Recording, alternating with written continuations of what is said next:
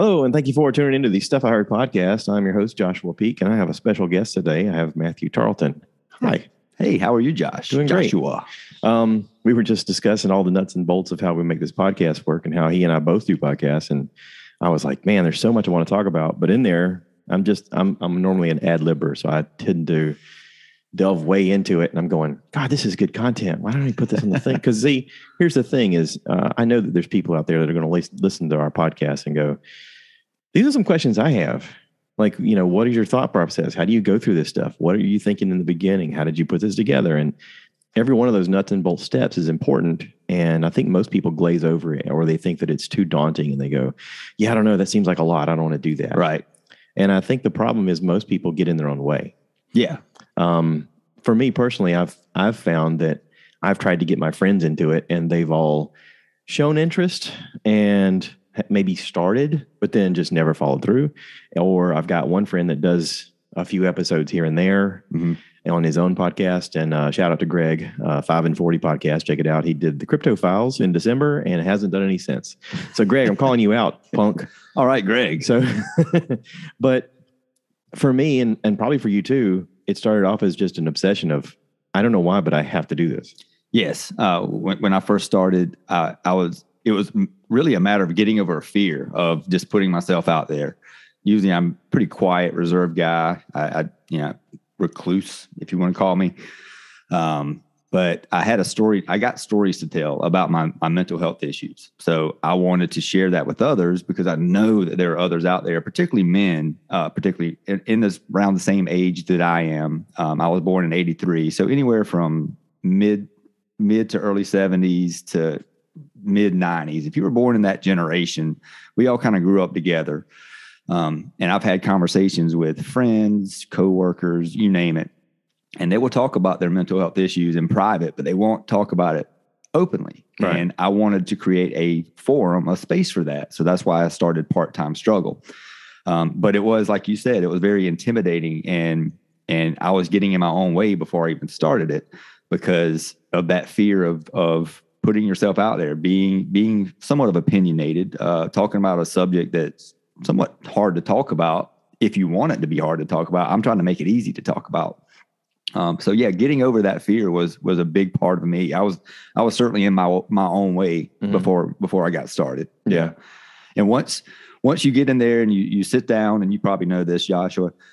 Um, you get in there, you you press record, that red light comes on, and you're like, oh crap, now what? Yeah. It's, it's kind of like what Mike Tyson said. Mike Tyson says, everybody's got a plan until they get punched in the face. Speaking of which, speaking did, of which, did you see the video of our friend on the plane? That, I didn't. I didn't hear the audio, but I saw him. I, I guess he was berating Mike on the airplane, and yeah. at a certain point, Mike just stood up and was like, "You know what? How about I punch you repetitively in the face?" Yeah. So, so the guy was drunk, and, and I want to ask anyone this question: Have you ever been so drunk that you have said, I'm gonna go pick a fight with Mike Tyson. Um, yes, uh, I've been that drunk before. Also, he had a, a what looked like a fresh Marine Corps haircut, which is par for the course. I mean, I'm, as a for, as a Marine, I can tell you, uh, there's a moment in your life where you think, I think I could take him, and you're absolutely wrong, but you but you think in your head that you're bulletproof until you get punched in the face. Yeah. so it looked like, from what I saw, it was recorded from two different angles. There was a guy that was sitting in the seat right beside the dude that was causing a ruckus, and then there was somebody behind him. So the, the person behind them got the fight, but the guy beside him kept recording bits and pieces of this guy that was like, um, I'm a reach over the seat and, and talk trash to Mike Tyson and and just whatever. And the guy that was sitting beside him was like, dude, this is Mike Tyson. Are you sure you want to keep doing this? Yeah. He was kind of egging him on in a way.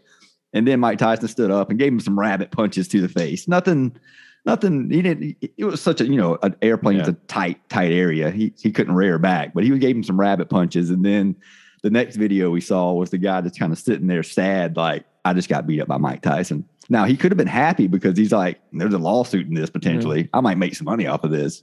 Yeah. But also, I didn't hear the audio, but I'm I'm assuming that uh, any judge in his right mind would be like, you know what, you're an asshole and you deserve to be punched in the face. sometimes, sometimes people deserve sometimes, to be face, yes. Sometimes, I guess I don't know. We we live in such a weird world of litigation nowadays. Like, if the jury is sort of like, I, if they've never been in a fight, they're more likely to uh, side with the kid. If they've ever been in a fight, they're going to be like, you know what, you got it. Yeah. you understood. You, you got you, got what you deserve. He didn't annihilate you, No. which he could have. He could he could have killed the kid. You know, he didn't. He's like, you know what, you just need to be smacked around a little bit. Mhm. Yeah. So uh, I guess it's a lesson out there for a lot of people. Uh, if you're in a position where you think you can suddenly pick a fight with someone, be prepared for the consequences because nowadays there's a lot of people out there that uh, are studying to fight in mixed martial arts and all sorts Mhm. of things, and they can legitimately hurt you. So uh, you can run your mouth if you want to, but uh, you're going to have to suffer the consequences. Karma sometimes comes with a with a good right hook. Yes, yes, yes, it does. But to get back to your, your topic, we, we we got off on a, a tangent there a little bit. To get back to your topic of um of starting the the process that that I did. Once you press record, it's kind of like okay, even though what I do isn't live, um, I go back and edit it. It's still when you press record, when you see that red light come on, you got to provide content. Mhm. And usually, what I do is I fly solo. I've had had a few guests on. I had had Kelvin Durant on recently. I've had my wife on. If you want to call her a guest, you can. Sure. Um, uh, but uh, but yeah, so so the starting get, getting started was the hardest part. But now that I'm doing it more and more, it's just about repeti- repetition. Um, the more I do it, the more comfortable I get, and I'm Mm. sure you you you fell into that similar cate- category. Oh yeah. Well, and also in the beginning, like we were talking about how you start.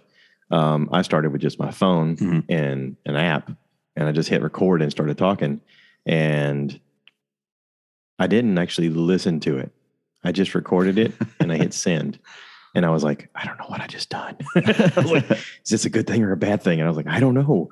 Um, and I guess because of doing YouTube's for quite a while, um, I'm constantly shooting content. I'm constantly hitting record on things. So my mindset is always on what are you going to say and say it. Mhm. And sometimes that triggers a mechanism in my brain that just goes, be on the fly, think about what you want to do, and figure out how it relates to the situation. Don't Mhm. forget a fact the fact that people are listening. yeah, And so because people are listening, I always go, make it entertaining.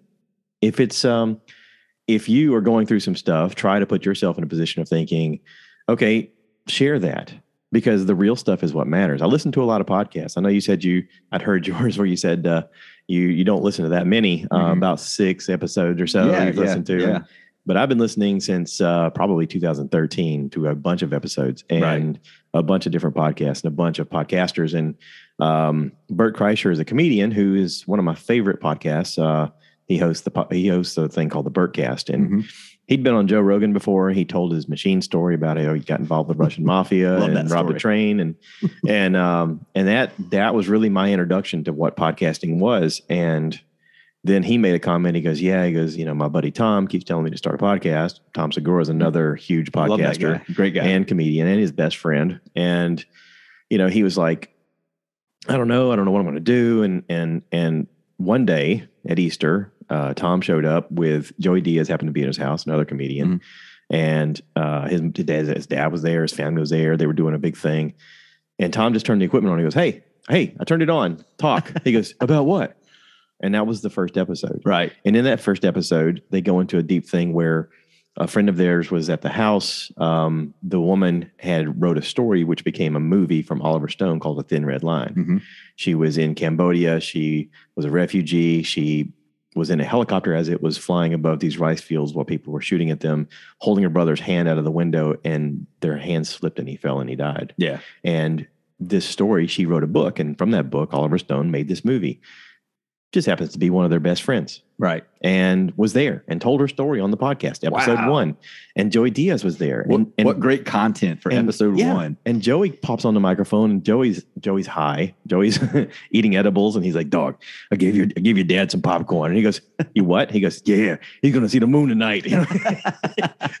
he's like, Dad, don't don't eat that popcorn. And He goes, No, no, buddy, it's good. It's good popcorn. He goes, Dad, it's got marijuana. He goes, No, buddy, it's just it's a popcorn, man. It's just popcorn. he's like, Dad, he's like, I had to make a decision. Do I let my dad ride this alone or do I join him? And he goes, All right, let's have some popcorn. Mhm. He said, so me and my dad got extremely high and we sat out in the back and we contemplated the stars. And he goes, that was the first real conversation me and my dad ever had about, he said, I always thought my dad didn't like me. And he said he was high and his dad apparently died when he was 40. Mhm. And so he said, my dad was a kid when his dad died. And he goes, so that trauma, I guess, triggered something in him in me because you know Bert's kind of a party animal guy, yeah. and he was like, "My dad was just like you, and I'm worried that you're gonna that you're gonna have a problem." And he said, "I'm, I'm worried that your heart's gonna explode like my dad's did." Yeah. And he's like, uh, "I don't care what you do as long as you're healthy." And he goes, "Okay." He says, "I'll see a cardiologist." Wow. So he made an appointment the next day, and that like that podcast was like a pivotal moment for them in their relationship Yeah. Because it re-solidified them. It made it made Bert be healthy because now even though he drinks and he parties and all that stuff, he still shows video after video of him, you know, running on the treadmill seven Yeah, miles a yeah. day and putting in these extreme miles and doing this extreme athlete kind of stuff. And yet he looks like me. You know, he's he's an overweight guy and he's just, but he's also fit in a Yeah. way, which breaks the stereotype of everything. Which I think, in a weird way, a lot of us want to be. A lot of us want to be the contradiction. A lot of us want to be the Frankenstein's monster who's supposed to be big and scary, but just wants to play with the flowers and push the little girl in the swing. Oh, no doubt. Yes. You know, it's Mhm. it's that thing you don't expect. You know, it's um, I don't know. There's something beautiful and poetic about you know going into a, a restaurant and you see somebody who maybe has tattoos all over them and rings Mhm. in their face and stuff like that, and then they pull out an instrument and they play the most beautiful music you've ever heard. Right. like, whoa, was not expecting that. It's the surprise. Yeah, and and you know we we we learn what different types of people look like and how they're supposed to act through media, and a lot of that's just a lie. It's Yeah. it's, it's, it's, it's not true. Um, but the media has such a big influence on our lives that that you know we we we see these things and then we think these people are going to act this way, and then we actually meet them and, and we're like, you're nothing like what I thought you were going to be. You're actually a, an amazing person, even though you may look or sound this way. And yeah, so I, I totally get that. So the the I totally got off a tangent, but the first episode taught me something. It taught me that the thing I liked the most about it was the real life. It wasn't the precision. It wasn't the studio enhanced version of what it should be, like television is, like radio is. Mhm. This was real life. There's people coming and going out of the room. There's people yelling in the background. He's yelling for his wife. Yeah, Yeah. get the the dog is in here. Get the dog. And uh, and, and I'm driving down the road and I'm thinking, this is my favorite part. this is the beautiful mess that is. It is as real as our own lives, and it's the stuff that goes on. When I listen to Rogan, I've listened to hours and hours of Rogan. Yeah. I mean, there's moments in the podcast where he does a three hour podcast and they go, I really got to piss. And he goes, Yeah. Go piss. Right. He goes, I got to piss too. Let's just. Yeah. he'll put the headphones down. And he's like, I got to go. Or he'll say, Hey, Jamie, you talk. And he's like, About what? he goes, I don't care. I'll be right back. And that's what I try to r- remind myself of and remember when I'm doing my podcast is I want to get the realness of it because sometimes my wife and I will just be having conversations in our living room about life. Yeah. and I'm like, God, I wish there was a microphone in front of us right now because this is just really deep, really good stuff. Well, and also being a father, you always think about the fact of your kids and you think, I want my kids to know who I am Yes, and to know that I'm not perfect Oh. because I don't want them to have that pressure of thinking they have to be perfect. Yeah. I mean, we hear about that all the time about people not feeling like they measure up. Mhm. And my Me- question me, is always, my always question is always, who are you measuring up to? yeah, Is it is it a parental thing? Is it your peers? Or is it your own personal thing inside your brain going, you're not doing enough? You know, and you're like, who said that? You know, yes, that but it's and it drives me too. Like it is the thing that wakes me up at 5 a.m. and I go, have I set the room up? Have I done the right thing? I- do I have the equipment? Did I did I charge this thing? Because I have a thing going on later today. Did I? Yeah. Yeah. I can't stop it. It makes me crazy too. But also sharing that with people, I think will help people. I think that part and knowing about it and normalizing it will help create a conversation and build community, hopefully, that will help people go, oh, so I'm not alone. Okay, cool. So so what's some workarounds? Like you start looking at your own workarounds and you go, Am I doing the healthy thing? Mhm. Maybe. But what if I share this with other people and they have a cool workaround that works better for me? yeah, So sharing that, like you said in, in the podcast with Kelvin, if this reaches one person, hmm that's the goal. Yeah. I just want to help one person if there's one dude out there that's on the fence that's like, I think or do that. or do that. I'm All inclusive. um, that, that is thinking, you know, should I go get help? I, you know, I got these things going on in my head. Should I go get counseling? Should I take medic? Should, should I do these things? If I can convince one person to just make that leap because I know how much it benefited me, Mhm. then I feel like that's a win. Yeah. Check, check box. I've, I've done it. yeah. So you're now what, 16 episodes in? Something like that. Something like that? 13, 14, 15, somewhere in there. Yeah. I listened to all of them except for the, the Atlanta Braves one. Yeah, that one that was uh, off off the cuff. So that was uh, a buddy of mine. He's a big big Braves fan, big baseball fan. He, he likes baseball in general. And I, I when I started part time struggle, I wanted it to be 99% about mental health, mm-hmm. men, mental, men's mental health, bringing awareness to that. But there's other, other stuff I like too, just like, you know, you have your podcast about shows you watched, uh, things you've heard throughout the week. I wanted to have a piece where I could, I, I'm really big into sports. So when they, they make me angry, which they typically do, I can have an outlet to, to express my anger, to, to say, ah, you should have done this and that manager. What are you doing? All the coach, be, be a Monday morning quarterback. Sure. It, um, it looks so, a lot better from your living room. Yes, yes. Uh, it's much easier to manage from a living room. Um, so I wanted to have an outlet for that. So I'll probably do a little more Braves podcast. I'll, I'll rein that in a little bit more. We did one. I kind of saw how it went, and there's some adjustments I want to make for the next one. Um, then I, there will be. I'll probably do some. I like the South Carolina Gamecocks. I like the Atlanta Falcons. I'll probably do some on them too, where I just crap all over them because they've been terribly bad for so long. They they deserve to get crapped on. So, but part time struggle is really mainly about men's mental health issue. And what I do is I put myself, I, I, do some research to find out about these things, and and then I put my stories with it. Uh, mm-hmm. For instance, a, a podcast I'm going to be releasing here within the next week or two. Depends on how lazy I am this weekend. Um, is going to talk about the years of 20, 2015, 2016, and that was a very traumatic two years of my life because a lot of stuff I went through then um, with my father. Um, there, there's there's there's substance abuse there. There's addiction there. There's there's uh, toxic relationships there. There's emotional disconnection there. Um, grief, forgiveness. There's a lot going on in that two year span. And I want people other. I know there's other people out there that's going through similar stuff with family members, and I want to let them know they're not alone. And here's how I handled it. Was it right? I don't know. Here's how I handled it. I'll let you be the judge on if I did it right, if I did it wrong. Um, but now that I'm on the other side of this, I can talk about it more and and tell you how I was feeling at that time, how I how I made those deci- decisions, um, why I made those decisions, and and where I'm at with it now. Mm-hmm. And I, I, think it could be beneficial for for people that might be going through similar stuff. Yeah. Yeah, I think the biggest thing that we can do as people for each other is to share our experiences in a I mean, and this is just a they call it a fly on the wall type platform where people are watching or listening and they go, I feel like I was right there with you guys.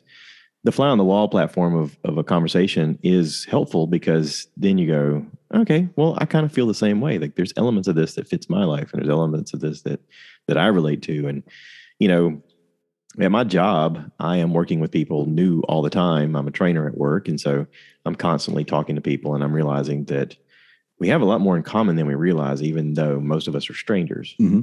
We have a commonality with family or with religion or with work ethic or mm-hmm. with work history or something like that. There's always something in our background that has something going on.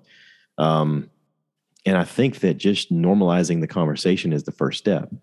Like admitting that you deal with anxiety or depression or anything like that is important because it does have that that stigma in the past of being a weakness and now it's it is anything but a weakness. It's a commonality. We all share it. Yeah. Um, whether we want to realize it or not, um, all of us deal with childhood crap. All of us deal with uh, feeling like we're inadequate. We all have have issues with uh, self esteem, and it's it's something that um, I heard somebody say one time. Uh, their process, I think it was Ric Flair. He said his process was when he grabbed the microphone, he was going to fake it till he made it. Mm-hmm. He said, If I could be loud, then you couldn't listen to me whisper. So he would grab the microphone and he, and he would he would boisterously, this weekend, yeah. you guys, I'm gonna bring it. And he's like, and I was, I was, I was, he said, I felt like I was running. I was running from who I was mm-hmm. to be somebody else. And if I could, that if I sense. could do yeah. that, then I seemed bigger. I seemed stronger. I felt it. And I tricked myself into being a superstar. Mm-hmm. He said, I wasn't a superstar, but I tricked myself into it. That's a good point. And I thought, God, that relates to so many things in life yeah. and so many people that I know. And, you know, I've heard musicians uh, talk about the fact that when they grab the microphone, that it was their moment to actually say something where in their their entire lives they never felt heard. Yeah. Um, actors who get to portray other people uh, are usually the most socially awkward people you ever meet in person. But like my son, my youngest son, Jacob, uh, was an actor in, in high school, really good actor. And he was very uncomfortable having conversations with people one on one, even me. Yeah. And I said, I'm your dad. Like, I'd love you unconditionally. But why do you have such a difficult time even talking to me? And he goes, Well, when I'm on stage, I know what that guy's supposed to say, what he's supposed to feel. I know where he's supposed to stand, what he's supposed to do with his hands. Mhm. When I'm here, I don't know any of those answers. Oh man, that's deep. And I was like, Holy crap. I was like, But also as a father, I, I was like, Oh crap, I failed. No. Yeah, it is. It is a kick in the nuts, big time, because everything that your children parrot to you about their own insufficiencies, you go, why didn't I do that part? Or why didn't I see that? Why didn't I catch Why didn't it? I recognize Yeah. it? Why didn't I nurture this thing? Um, my oldest one time, you know, he came back from school and they had to write a thing about who they were. That was like a writing experiment in school. And this is something that that I've noticed that all education stuff does in each, like even in college when I had had like public speaking classes, they want you to write or talk about you first because you can talk about you the most. yeah. It's the subject you know the best. It's the subject you're most comfortable with Sure. tell your story. So he comes home and he reads me this thing, and he and it basically says, you know, his name. I'm good at sports. Uh, my brother's the cute one, and I'm just the one that's good at sports. Man. And I was like, That's oh crap! right. like, and then it suddenly dawned on me, we us going into public and and and and people, you know, talking about how cute the little one is, Mhm. And them glazing over my oldest, and- Right. and, me missing it. Yeah. All those times, suddenly it was like a million lifetimes of regret just suddenly Yeah, hit me. hitting you hard. going, "Hey, dude, why didn't you once in a while?" And I was like, I mean, so all of that has to do with this. Even though most people can get to some moniker of feeling like they've done okay in the back of their mind, they're Mhm. always going, "I didn't do enough." I didn't do enough. And and I think I told you on, on the, we had a phone call a week or so ago, just kind of introduce ourselves to each other. And I told you, you have a great story about being a single dad. Yeah. And I know there are other single dads out there that are wondering the same thing. Am I doing enough? Am I doing it right? Um, what could I do better? Um, am I failing my kids? And they're just, they think they're alone, but they're not alone. And I will, I would like for you at some point to come share your story on, Sure. on my podcast. Sure. And because I know, and matter of fact, I work with, with two guys that, that ended up being single dads. One guy's raising two daughters on his own. Uh, one guy raised a, a daughter and a son on his own. And, and I, I know they have those questions like, am I doing enough? And am I good enough for them? It, you know, so I, I want, I want you to share your story. You got a great story. Well, and being a parent is a two person job. I mean, um, when I I was married before, got divorced, and when I got divorced, I took that as a challenge of going, how do I better myself? Because I guess being in the Marine Corps, they teach you know yourself and seek self improvement. That Mhm. was like one of the leadership traits. Yeah. What are you bad at? Make that a strength. So I thought, okay, well, I failed at this. Let me let me see what I can do better. So I started reading all these existential books about, you know, men are from Mars, women are from Venus Right. uh, you know, the 10 steps to an affair proof marriage, um, how to win friends and influence people. Um, there was one about uh, the Celestine prophecy or uh, Dan Millman's way of the peaceful warrior. Um, all these books that were, that were very helpful uh, because they all had little lessons in them that helped me.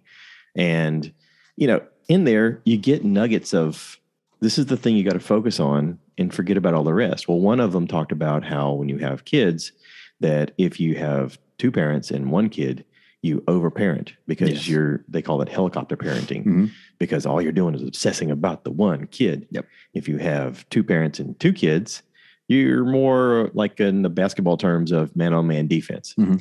You can kind of focus on each one and you can spend time with each one and you can have them together and it's fine. Once you get three, you're in zone defense and you're screwed. so, Great, great point. so you're you're outnumbered, and right Mhm. away they're outthinking you. And I don't know how families do it when they have multiple kids. Um, I know a lot of people who do it successfully. I don't know how they do it. It has got to be just the most draining thing in life uh, because I don't know how you function at work and then function for home adequately enough. And I don't know that you can.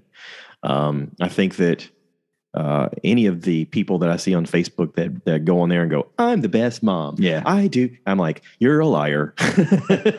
Just the fact that you put this on Facebook, Social media. you're can- trying to overcome your own thoughts Yeah. of, I am really screwing up. Let me tell the world I'm great. You know, and I'm Mhm. like, I don't trust you. Like Yeah. any of any of the people that get on there and just over um, beautify their situation, my first instinct is going, "You're lying." Yeah.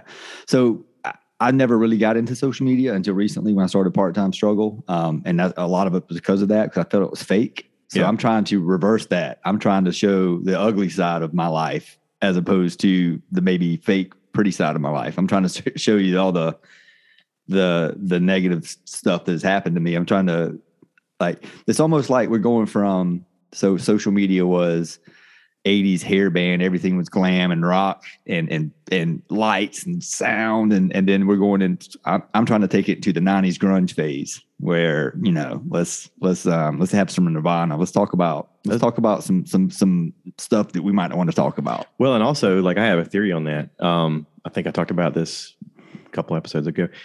The '90s introduced us to AIDS, Mhm. and with the AIDS epidemic, suddenly it was conversations of, you know, oh, if you had sex with this person, you've also had sex with everyone they've ever had sex with. Yeah. And you could have a communicable disease that comes with this, and your dick's going to fall off, and you're going to die, all because you decided that your lust was going to take over your heart. And all of a sudden, I'm like, holy crap, there's a lot of stuff going. And I mean, we just got out of Motley Crue's "Girls, Girls, right right yeah And I was like, but the but I like the party video better. This, yeah yeah video sucks. where's the girl on the on the the top of the t-bird Right. I, want, I want I thought all I had to do was get a get a cool Trans Am, and the next thing you know, Tawny Kitaen to be dancing on my car, Yeah. my car, and I'd be like, I'm in, baby. turns out that did not happen None of that happened. no Uh, instead, we got some really angsty, grungy music that was about how frustrated we all were and how things weren't turning out the way we planned, and and suddenly we're making movies and videos of, you know, our parents letting us down of what we thought the American dream Mhm. was, and how somehow some kids seem to have it all figured out as prodigies, and we're like. I don't know. Should I latch onto this? Is this real? I'm not that kid. right He seems to be having a great time. Ferris Bueller's having a great day. oh he, he was the best Man, if I could just find Cameron in that Ferrari, that'd be the bomb. Um, but you know, in a lot of ways, those were lessons for us. Those became sort of the the blueprint of hey, life isn't always pretty, and there's a lot of nastiness, yes and it's okay. Like that's the big thing I got taken away from it is it's okay because we're all going through it. Um, through all of that, it sort of helped me when I started this podcast because I thought I am sharing my story and I'm relating it to things that I see on TV or things that, that are, you know, in, in popular culture or whatever.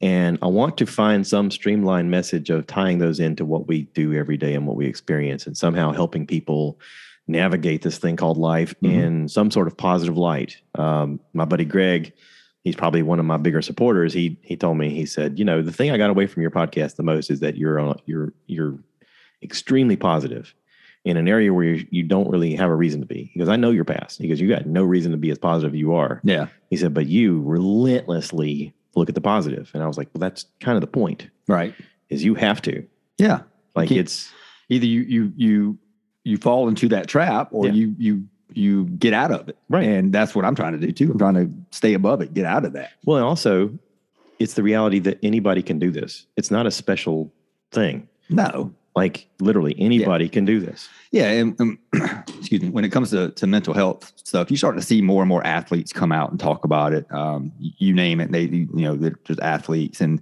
and that's great i'm glad they're doing it um, but i don't know how that's going to connect with a, a, a 40 year old dude who's working 40 hours a week he's raising a family. Like they're not going to connect with an athlete.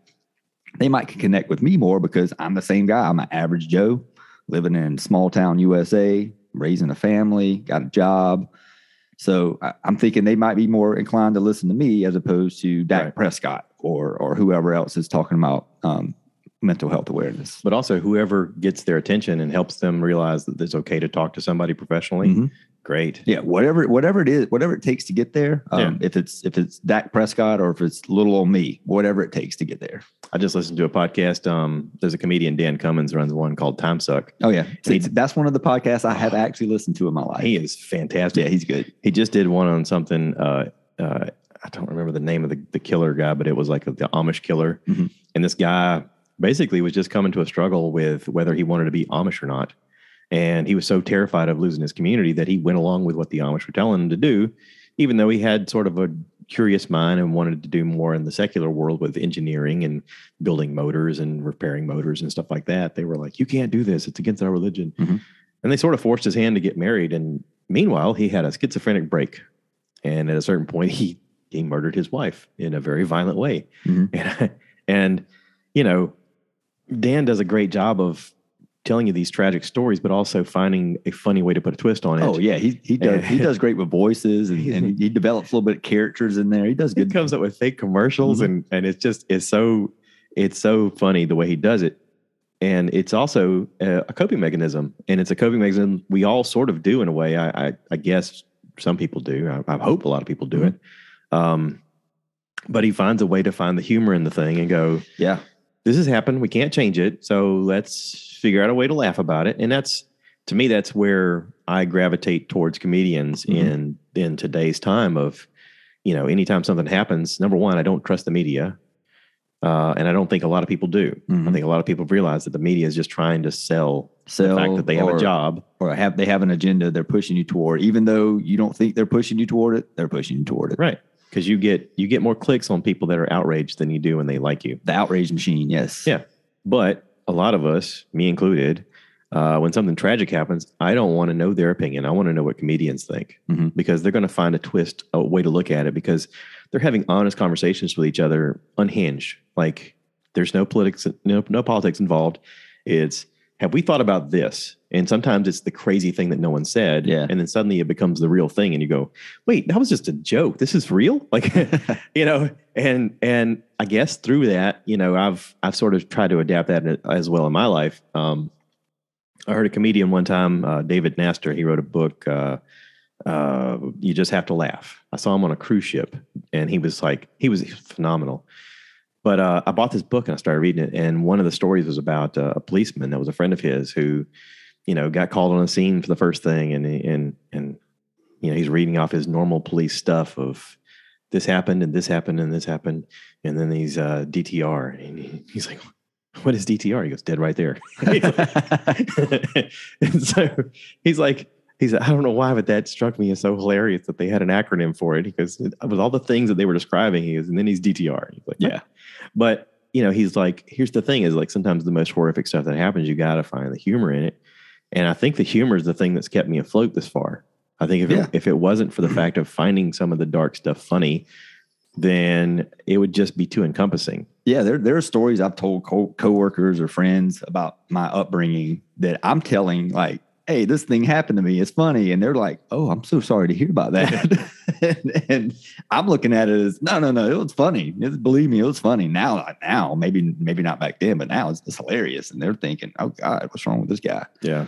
Well, and you also find ways of, you know, navigating life whenever I guess uh I call them normies. When the normies look like they're distressed and you're going, no, oh, this is this is fine. Mhm. This is normal. I'm I'm okay here. Yeah, Right. When, things get a little chaotic, you're like, I know how to navigate this because I've done this before. right. Yeah, Yeah. So I don't know, maybe maybe uh what is it?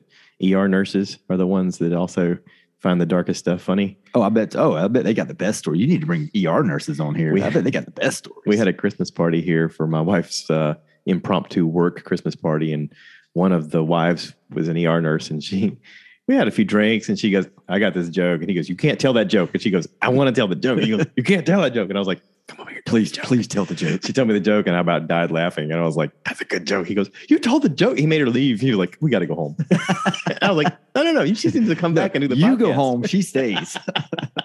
but I get it. It's the work thing. He was worried that people at work might, you know, think weirdly of the situation. But I was like, no, no, no. This is funny. This Yeah. is it's nothing's intentionally harmful. Like it's just a funny joke. Yeah, I think Robin Williams was really good at it. Like he he would tell you, you know, I'm so sad on the inside that I'm gonna try to make you laugh so you don't feel like me on the inside. So he was really good about that. I, Yeah. I appreciate about appreciate that about him. Yeah. So, Well, and a lot of them have gotten that way now. I mean, especially with the advent of podcasts. I mean, a lot of comedians have their own podcast now, Mhm. and they're openly just talking about what's going on in their life. And like, yeah, I wrote that after my dad died. And you're like, what? And then, Right. he, and then he's like, yeah, this is, you know, I got this opportunity. This happened, you know, and he did this thing, and and I found the joke in this. yeah. And it's like, this is my coping mechanism. This is what I've learned. Yeah. And um, part of the I was telling you that the the 2015 2016 era of my life it goes back a little bit further um, and part of that I you know there, there's a, a, a, funny part in that my mom was she had an opioid addiction and she was going in and out of rehab and this was right around the time, same time that that Amy Winehouse song was popular and I remember I would go over to my parents' house and my dad would be singing that song like with a smile on his face like this is how I'm coping with this so Yeah. Yeah. yeah Wow. Goodness. yeah It's amazing. I um I've tried to learn something recently. Um and I had a conversation with uh, a coworker about it. I said, I've realized that there's moments that in my life where I don't allow silence. And he was like, What do you mean? I go, I don't know. I go, "There's- moments where I'm constantly filling it with distractions. Mhm. And I think it's genetic. Like I watch my mom push herself to take on more and more tasks uh, in the later years of her life um, when everything about her physical health and her age is telling her it's time to retire. She's also hitting buckets of things that were, I'll never reach this goal. And now she's hitting all those goals. yeah Career wise, she's like, I can't not do this. Mhm. And she's like, plus, if I'm not doing this, what am I going to do? right Um, my dad has retired, and my dad is probably busier now than he's ever been because he's like, now I don't have to rush to do the thing I need to do or want to do because I don't have to go to work. right he's not But on a he's- schedule being on a schedule sucks But he also, in a weird way, and and he probably won't say this out loud, and I'm probably speaking for him on this, but in a weird way, he doesn't want to finish all the projects because I think it's a fight for mortality. Mhm. I think if he thinks, I think he thinks that if he finishes a project or all of the projects, Mhm. then what?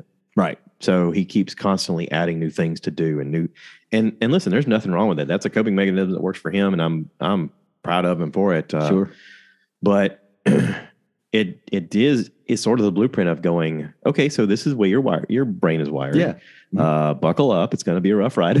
Right. I'm like, but I, I told my my coworker, I said, I I don't allow enough quiet moments to just do nothing. Mhm. And he was like, you know what I've started to do? I was like, what? He goes, I cut the grass without the headphones anymore. And I was like, what? He goes, all I can listen to is lawnmower go. "Brrr." He goes, that is my one time that I can shut my stupid brain off. And I was like, that's fascinating that's a good idea. I think I'm gonna start doing that. Yeah. He's like, I, he said, I used to listen to podcasts. I used to listen to music. He goes, now, he said, I save it for Sunday because I know I got to go to work Monday. And if I don't have a physical task to do, I drive myself crazy Sunday night trying to go to sleep. yeah He said, but that little reset on Sunday of getting on the lawnmower and just hearing that, he goes, that just, it's like a reset. It's like a reset. Yeah. That's, Yeah. that's a great way to look at it. That's fascinating. So I'm So going to have to try that. I think there's little tricks everywhere. And I think, you know, talking about it and sharing it is one of those things that helps people. Yeah. And that's, then that's part of part time struggle. What I'm trying to do is I, I, at the end of every episode, I'll say, Hey, if you got a story, if you got things that you're doing to help you with your mental health issues, share it with me. And you don't have to come on a podcast because I know that can, that can be kind of intimidating. It's not for everybody.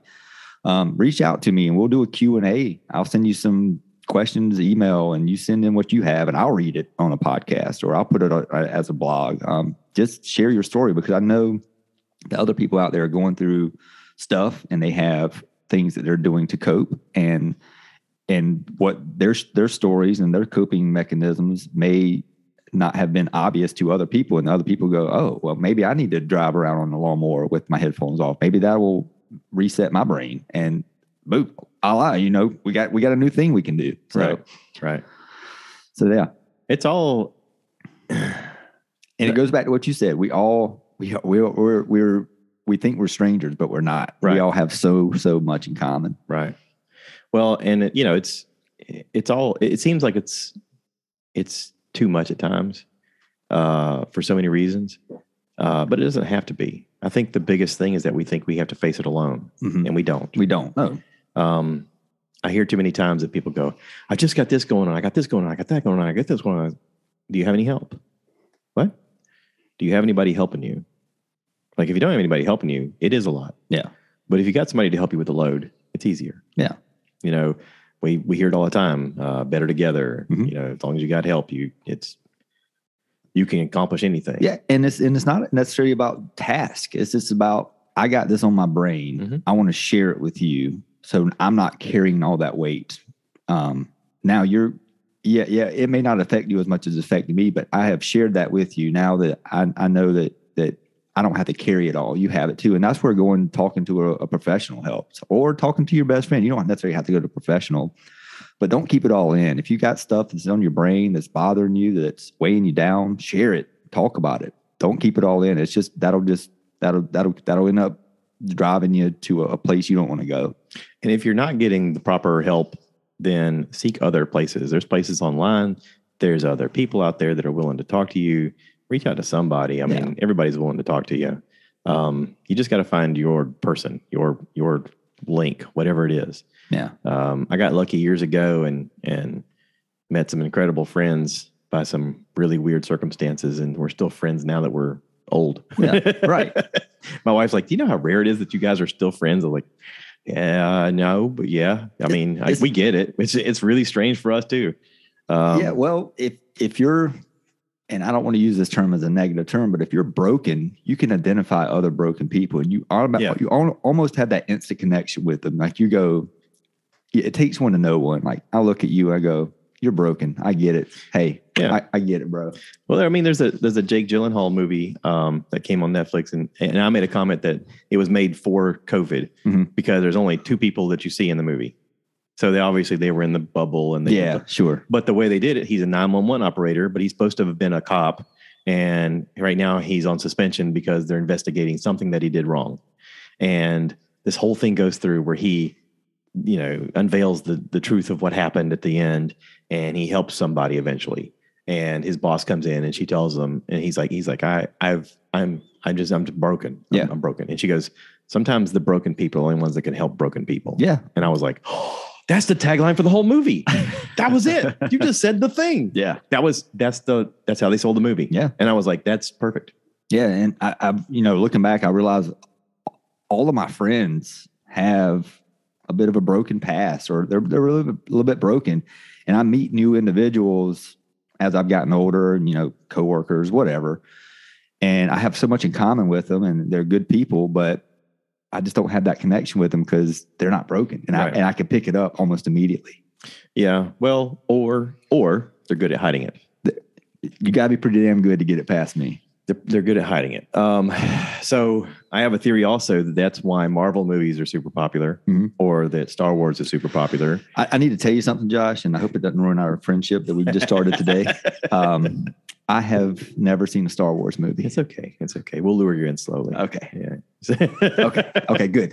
I, I'm just glad you're not staring at me. Usually, when I tell people that, I get a lot of disappointing stares. Uh, No, I why? I've met Amish people before. It's fine. It's- Very well played, sir. Well no, I, played. had- I had a conversation with somebody one time, uh, and she says, "Yeah, I don't watch the, I don't watch any of the make make 'em ups." And I was like, "The what?" She goes, "You know, the make 'em ups with the laser things and the and the people under the ground." And I was like, "Oh, okay. I guess that's a healthy way to look at it." And she goes, "Yeah, I don't, I don't, I don't watch any of that." And I was like, "Oh, And the thing with Star Wars is, is I know because I grew up in that era, I know what happens. Like I don't Yeah. have to watch. I know exactly the storyline. I know Sure. exactly what happens. I do want to watch. It's not that I'm like anti Star Wars. I'm never going to watch this. Uh, but a movie that really grabbed me early on in life and introduced me to the sci-fi that I like was Back to the Future. Mhm. Love that movie. Love the love the trilogy. Even though the third one wasn't the best, I love that that go back in time, kind change something." change stuff. Yeah, it's It's like butterfly effect of Yeah. If I do this one thing, does it change the thing in the future? yeah. Yeah, So that type of sci-fi really grabbed me, where it had a little bit of realness and a little bit of sci-fi. Whereas Star Wars to me is all sci-fi. I think I just realized why. Why is that? Because I have a fascination for that stuff too. I think I just realized why. Because it has rules. What has rules? Time travel. Time travel. Oh yeah, it has rules. Anything with time travel or science fiction, there's rules.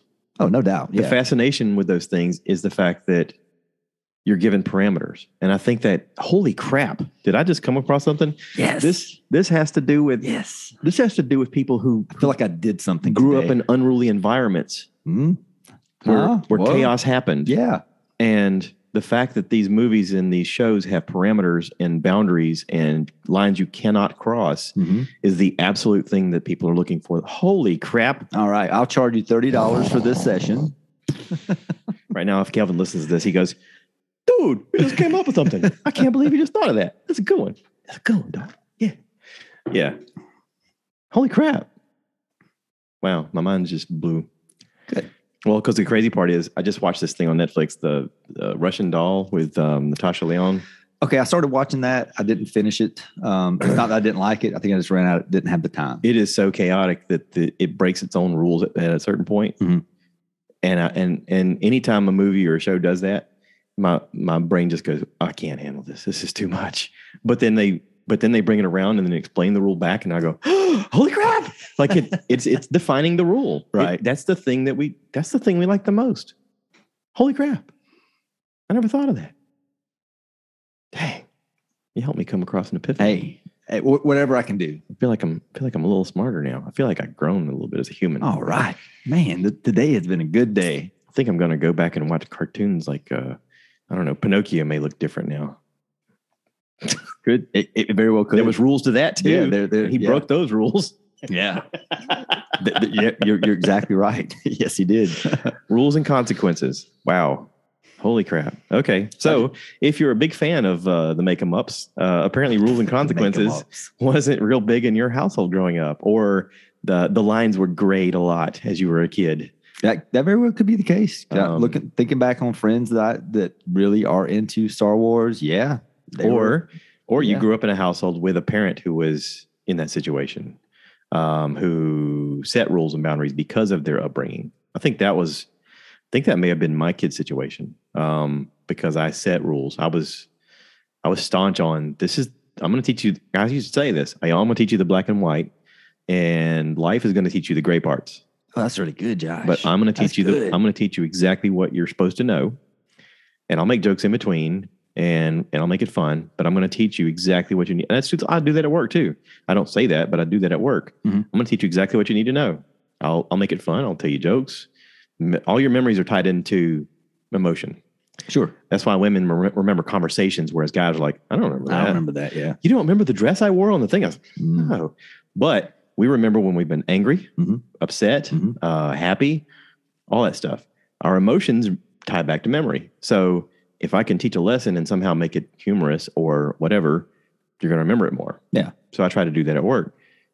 In the meanwhile, I go, I know you're going to learn your own way when you're on your own, but right now, this is what you need to know.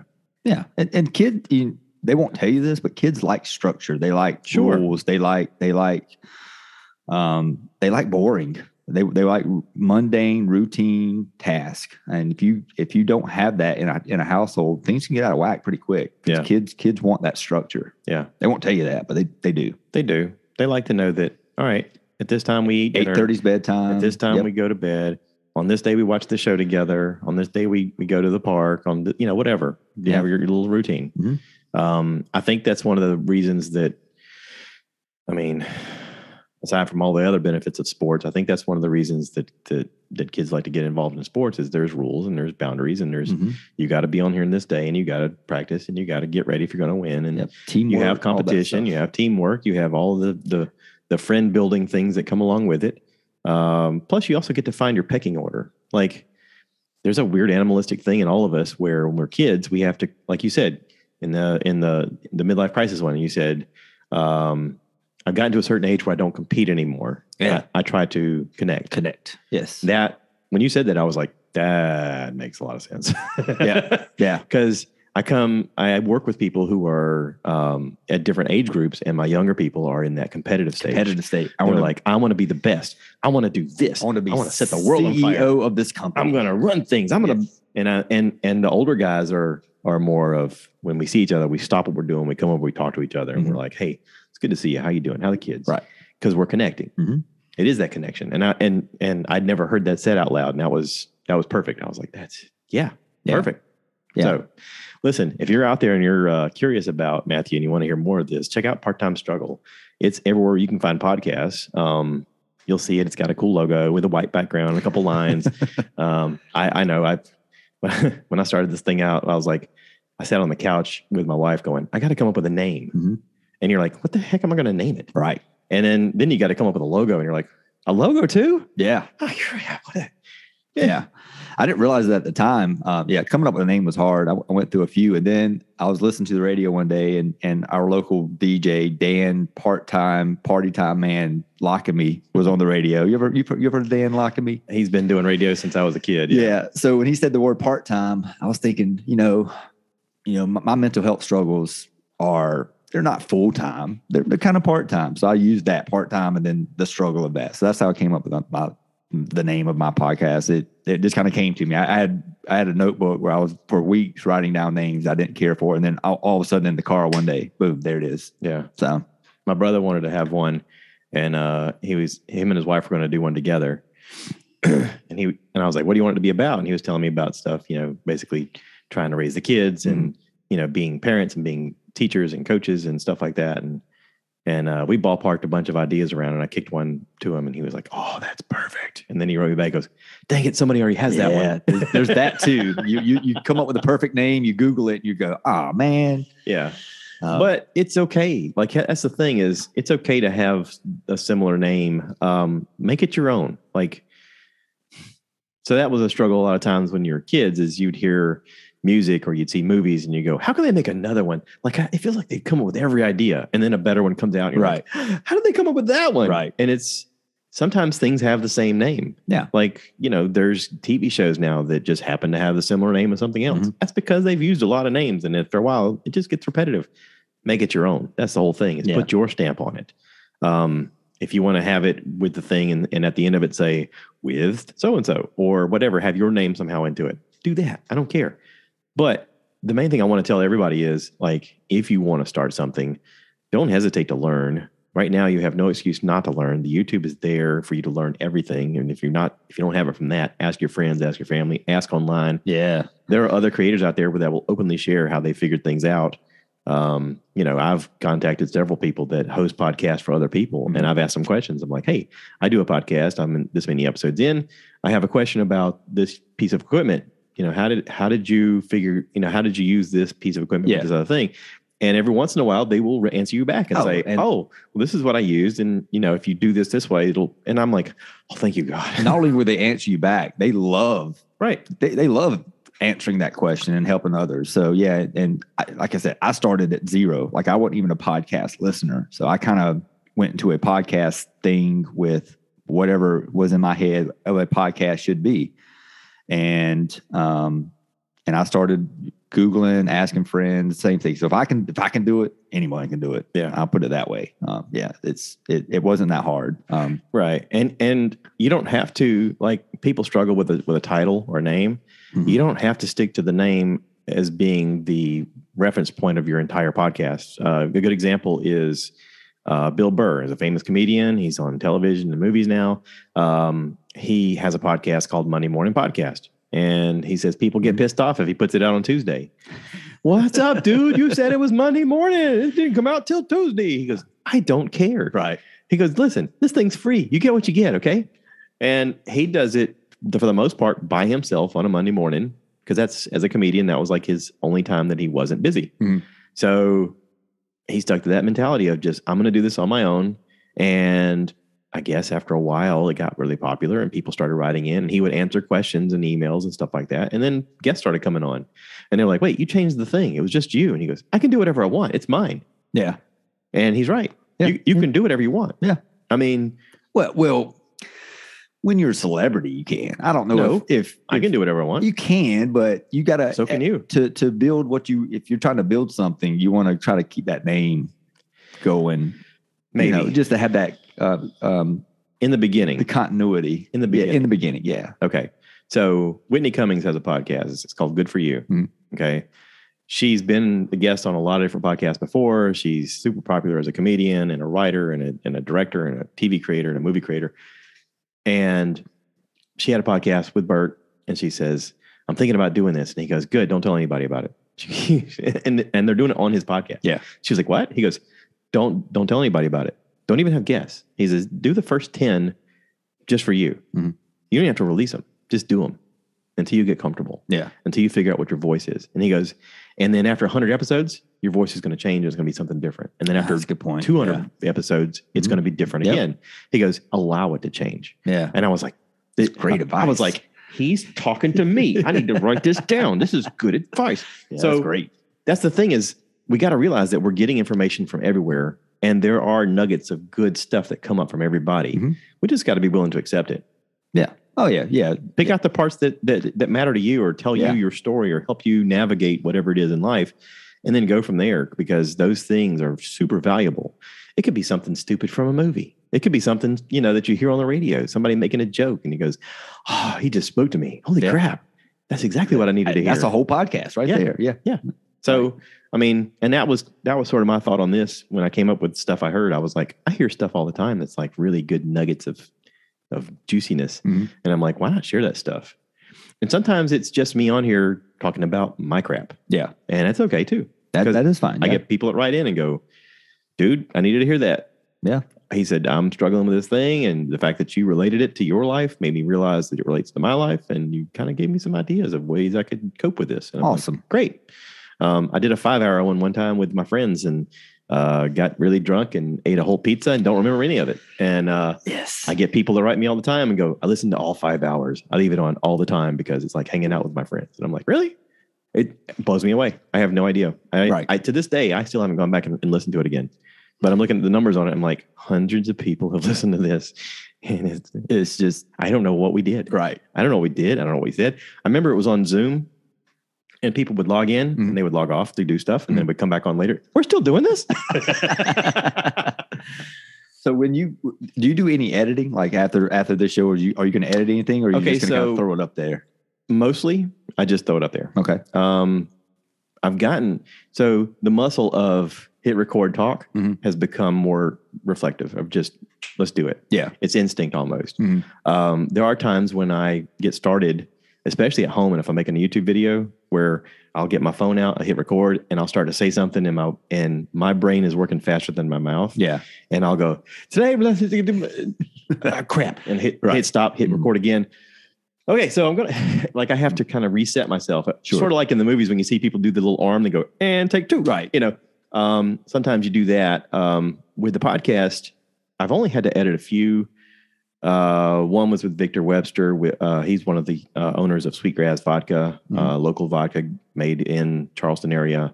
Uh, I went to high school with him. Um, they came out with this vodka during the beginning of the, of the pandemic, and realized this is a really wrong time to come out with a with a drink Mhm. like a, with a, with a, with a spirit. Um, so they had a lot of connections of people that worked in the healthcare industry and in first responders and stuff, and they didn't have any hand sanitizer. And he went, so we decided to change our entire production line over and just make hand sanitizer. And they gave it away for free for a year. Wow. I mean, they lost millions Incredible. of dollars, Yeah. millions. Like they were totally invested in this spirits company, Mhm. and suddenly they had, they had to pivot, not because they were going to make money on it, Mhm. just because it was the right thing to do, and they had the resources yeah. to do it. They moved the needle forward on humanity. Right. Yeah. And so once the pandemic started lightning, they were like, okay, um, it's been a year and we're going to lose everything and have to move into a cardboard box if we don't change this. Right. They pivoted and they started making vodka again. And then he came on the podcast and talked about it. And I said, I, I don't think you understand your story is the thing that's going to get people to try it. Absolutely. And once they try it, they're going to Yep. go, this is a pretty good vodka. Yeah. It is a good vodka. Um, they just won some kind of gold standard award recently in the in a in a taste testing thing, and I'm like, good for you. Yeah, you guys are killing people it. like to feel good stories. Right. And that was such a good one. And they did it. He did it. Uh, And he's not a- unselfishly. He's like, not a giant company. It's not Absolut, and it's not Smirnoff, and it's not these you know companies that are just in it for the profit. They're like, hey, like we live in the community. We're people of the community. We do stuff around here. We're local. and, it We- and it sounds like he didn't do it knowing that okay, on the other side of this, No. there will be profit. He just did it because it was like Because said, it was the right thing. to- yeah, they had the resources and they had the equipment to do it. And he was like, what would it take to do this? So they had to, you know, they had to, they had to spend a lot of money to do it. yeah, But It was still the right thing to do. And so, you know, that's the kind of story I want to share. That's the kind of people I want to share. And we all know people like that. See, Yeah. that's that's one of the weird things that I learned about the AIDS epidemic when that happened. Mhm. When they talked about the fact that you have sex with this person, think about how many people they've had sex with. And I was like, oh my God. Well, then I realized at a certain point, that's kind of what Rogan does.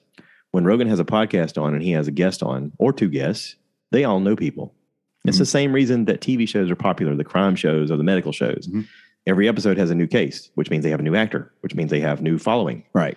because they have friends and family who are going to watch the show to see me. Hey, I'm going to be on Chicago Med this weekend. You guys need to tune in. Right. Or I don't even know if it's a real show, but anyway. Yeah. they'll say it, people watch, and then they go, "It was a pretty good show. I think I'll tune in next week." Right. So having guests on is sort of a interesting way of broadening your reach, Oh, no doubt. Yeah. and you can grassroots that. People don't realize that, but you can grassroots that just like we're doing right now. Mhm. I know a bunch of people. You know a bunch of people. Mhm. There's a bunch of people on this that wa- know a bunch of people. Of course. If it's shared, then the goal of I just want one person to hear this Yes. spreads. Yeah. And I hope when that one day that's going to happen. Yeah. One day I'm gonna I'm gonna be rambling on about my mental health issues, and somebody's gonna hear it, and they're gonna go, you know what? I'm gonna try it, and that's gonna change their life. And when that happens, I want that person to contact me just so I'll know. Right. So And tell them how they can contact you. Contact at parttimestruggle.com or I'm on the Instagrams and the Twitters, uh, part time struggle.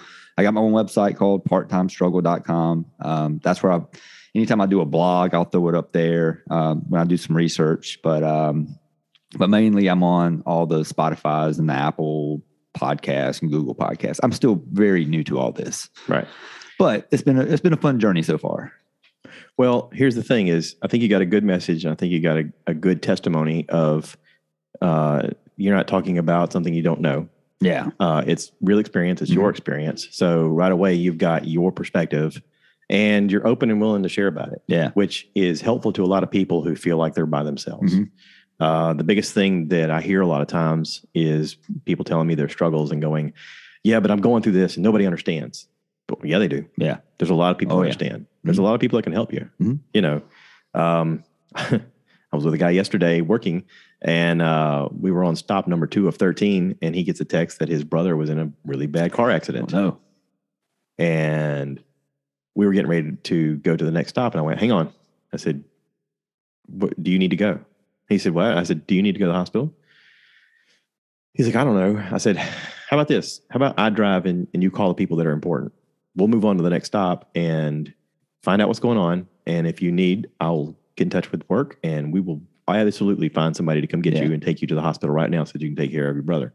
He's like, I can't do nothing. I'm not a doctor. And I was like, I know, but you could be there with your family. Mhm. And he was like, let me think about it. So we worked the next stop and I, you know, he didn't let me drive. He drove. He Mhm. was like, I'm, I'm okay. And as we were working through the day, like I could tell, like, okay, he he's probably okay. So I kept checking in with him. I was like, Yeah, Are you sure you're okay to drive? He's like, Yeah, yeah. And, it, and he, he turns to me and he goes, You know, thing is, sometimes karma's a bitch. And I was like, Hmm. he goes, Me and my brother aren't exactly in the in the best relationship. Yeah. And he goes, Sometimes things happen because they're supposed to happen. And I was like, Hmm. holy crap. You just, Right. you just ripped the top off of this conversation. Yeah. Like, no doubt. Please go into detail. I was like, so is he okay? Yeah, he's okay. You know, and, and his and his mom pulled up, you know, and talked to us for a second, and she was like, yeah, he's got a head contusion and he's got some stuff going, you know, but he, he ultimately he's okay. But he was like, you know, now that I know he's okay, like, I don't I don't need to go see him right now. Mhm. I can finish work. I was like, okay. Right. So I mean, my thoughts were, what if he dies? You know, Of course. Yeah. Yeah. and this big bear of a man, am I going to have to grab him and hug him? So, because uh, I will. So you you had one movie going on in your head of how this was going to happen, Yeah. and he had a completely different Sure. movie going on Sure. in his head. Yeah. but but it's like you know, how can I help you? Like Right. that was my first, and I told him I said this job will still be here tomorrow. Like if you need to take care of family, family comes first, and we all know that. Yeah. I was like, if you have to do this, then by all means, we'll make sure that you get to the hospital. Yeah. I, I don't want you to not be there if you need to be there. And, and I was like, you know, just you just tell me what you want to do. I mean, I'm I'll help. And he's like, okay. And, And was that your coworker, or Yeah. like, are you a supervisor over him? Or I'm I'm a trainer. okay. So, um, but I was like, you know, I'm, I didn't, I didn't know if he was thinking, I don't want to go because I don't want to mess up my job, Right. you know. But like we got through the day pretty quickly. I we got faster. He and I both got faster. We we blew through the day. Um, and we got back, you know, he was like, I'm glad I didn't go to the hospital now. I was like, you are? He goes, yeah. He goes, I got my money today, and uh, I can go see him now. Okay. I was like, okay, Good. But you gave him the option. The option Right. was there. right. Because because you at any the- moment, I'm thinking, You put Okay, so- first. if he's driving and he's using his GPS and his thing comes up and it says your brother died, he's going to go, oh my god, you know. Right. And I, and I could just picture us crashing into a burning fire inferno, and and because just because he's got emotional, you know. And I was thinking, please don't do that, you know. Yeah. Right. Uh, but also, you know, I, I I I personalized it and I thought, what if I got that text about my brother? would I finish the day? Would I tear? Would I break away from work immediately and rush to go see him? You know, and and my brother doesn't live close; he lives pretty far away. Mhm. Um, it'd be very difficult. I think. Um, I don't know that I could have drove. I think I would have to be calling people, uh, and I'd probably let somebody else drive. But Yeah. I was thinking, how can I? How can I help? What would, Yeah. what would I? I tried to personalize it and go. Of course. What can If- I do to help you? If I was in those shoes, what would I do? Yeah. Or what would I what, what would I want someone else to do? Sure. Mhm. But it was really interesting when he looked at me and he goes, you know, sometimes karma's a bitch. Man, and I was like, what a plot twist on the story. Ooh, I want to hear that story. Yeah. I know he's not in a position to tell that story, but Right. I mean, he and I talked a good bit, and and I could see him telling me that story in the future, and I'm really curious to what that story is. Yeah. but yeah, yeah, uh, it was something. So- awesome. That sounds That was some real Yeah. life, though. I mean, and, and it's it's moments like that that we come across once in a while, and you go, these are some really juicy moments of good stuff and, that and life doesn't come with a handbook that says, No. okay, when your brother gets in a car accident, go Right. to page 25 and there's how to handle it. Right. You just freaking figure it out on your own. if you have You- a yeah. conflict with somebody, you know, right in your face. How do you handle it? Yeah. You know, Oh, that's page 27 right, Right. here. Yeah. yeah. Yeah. No, life doesn't come with a manual. You have to wing it and figure it out on your own. And sometimes you make good choices. Sometimes you make bad choices. But if you make those bad choices, um, it's, it's, it will only behoove you if you look back on those bad choices and go, okay, what did I did wrong? What did I do wrong? How can I improve that the next time something like this comes up? yeah. I've been there many times. Well, and I liked your I liked your steps about um, you know how to get out of your own way. A lot of you know dealing with your your own mental illness situation of anxiety and depression and stuff, and you know the exercise part of it I liked, and uh, and the, the medication, the counseling, the the journaling. Mhm. Um, these are all things that I've kind of heard also from other people, um, and it is true. All every one of those things is true. Uh, and sometimes the medicine changes. Sometimes it's not the right medicine. Mhm. Sometimes you try one thing and you go, "This isn't working," and you, but you got to talk to somebody and get them to change it, and you got to be willing to talk about it with people, with professionals, um, and get them, you know, on the right medicine. And uh, you know, sometimes we just have a chemical imbalance. Yeah. So- sometimes things just aren't wired right. We're just a big old bag of chemicals is all we are. Yep. Sometimes you're uh sometimes you're Amish and you hear voices and you end up stomping your wife's face. And, Ah, who among us has not done that? I mean, let's not judge. It is Saturday. I mean, it's kind of early. Uh, but yeah, I mean, it's it is important to get the right help and and and that guy didn't obviously. I mean, he's yeah, Well, he's Amish. right. Um, it's a recent episode. If you guys want to listen to it, I don't even know the number of it, but it's it's called The Amish Killer. It's on Timesuck. Dan Cummins kills it. It's got a great Whipple ad in there. It's like a made up drink that he talks about. Mhm. It's like an energy drink. You know, Whipple. I see. I didn't realize Dan Whipple. Dan did um, commercials. I, I guess I didn't haven't listened to enough to to, to catch one of his commercials. Because one thing I was thinking about doing with part time struggle was, you know, those um, those uh, uh, magazines we get in the mail here in Florence once a month, Savvy Mag, I think it's called, or something. You can flip through and you see all these local businesses. I was going to start creating commercials for these local businesses and just kind of develop characters based on what they look like. Just make fake ones. And I was like, if I do that, will they be pissed? No, If I do that, will they be? I mean, I, I don't, I don't know. listen. Advertising is advertising. Also, uh, they're not paying you. They're not.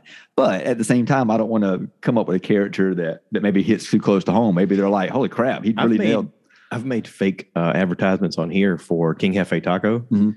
Uh, because I like eating there so I much. like King Hefe too. So I, I made up these fake commercials and I, would Yeah. I would read them in the beginning and stuff. And uh, actually became friends with Kyle Hardy, one of the owners. oh, nice. And uh, just just because I, kept talking about how much I really appreciate the fact that they're in Florence. Mhm.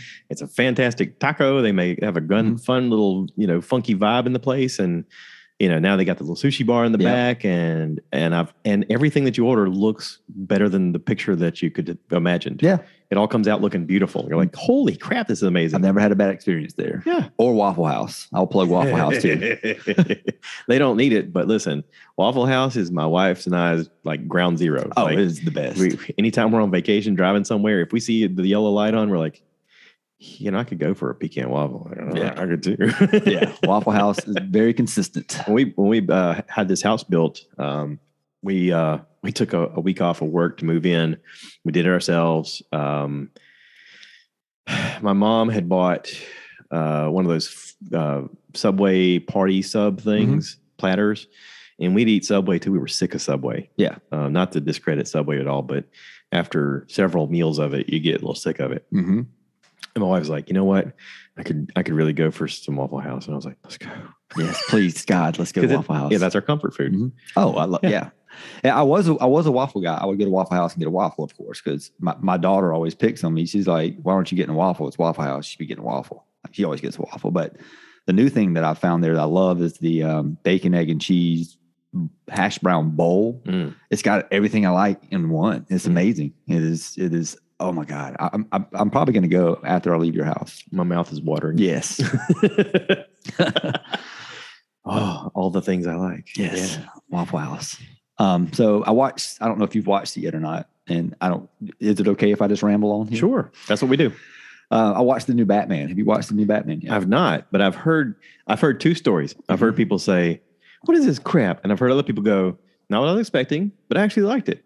It, So that was the two. That was the two things I got. it was long. Um, I I didn't know it was almost three hours, so I got kind of halfway into it, and I paused it, and I was like, "How much time do I got left?" I'm like, "Holy crap! I got another two hours left." Holy crap! and and I, this was late at night the other night, but um, it was good. It was um, it was very comic booky. If you like comic books, like the dialogue was very comic booky. The um, the the the cinematography was very like the the the angles they were doing was very comic booky, and it was it was good. It wasn't it wasn't the Dark Knight, of course. I mean, it, it's going to be tough to get back to that Okay. that that that point of Batman. That was just the Christopher Nolan Batman's was, in my opinion, the best Batman's.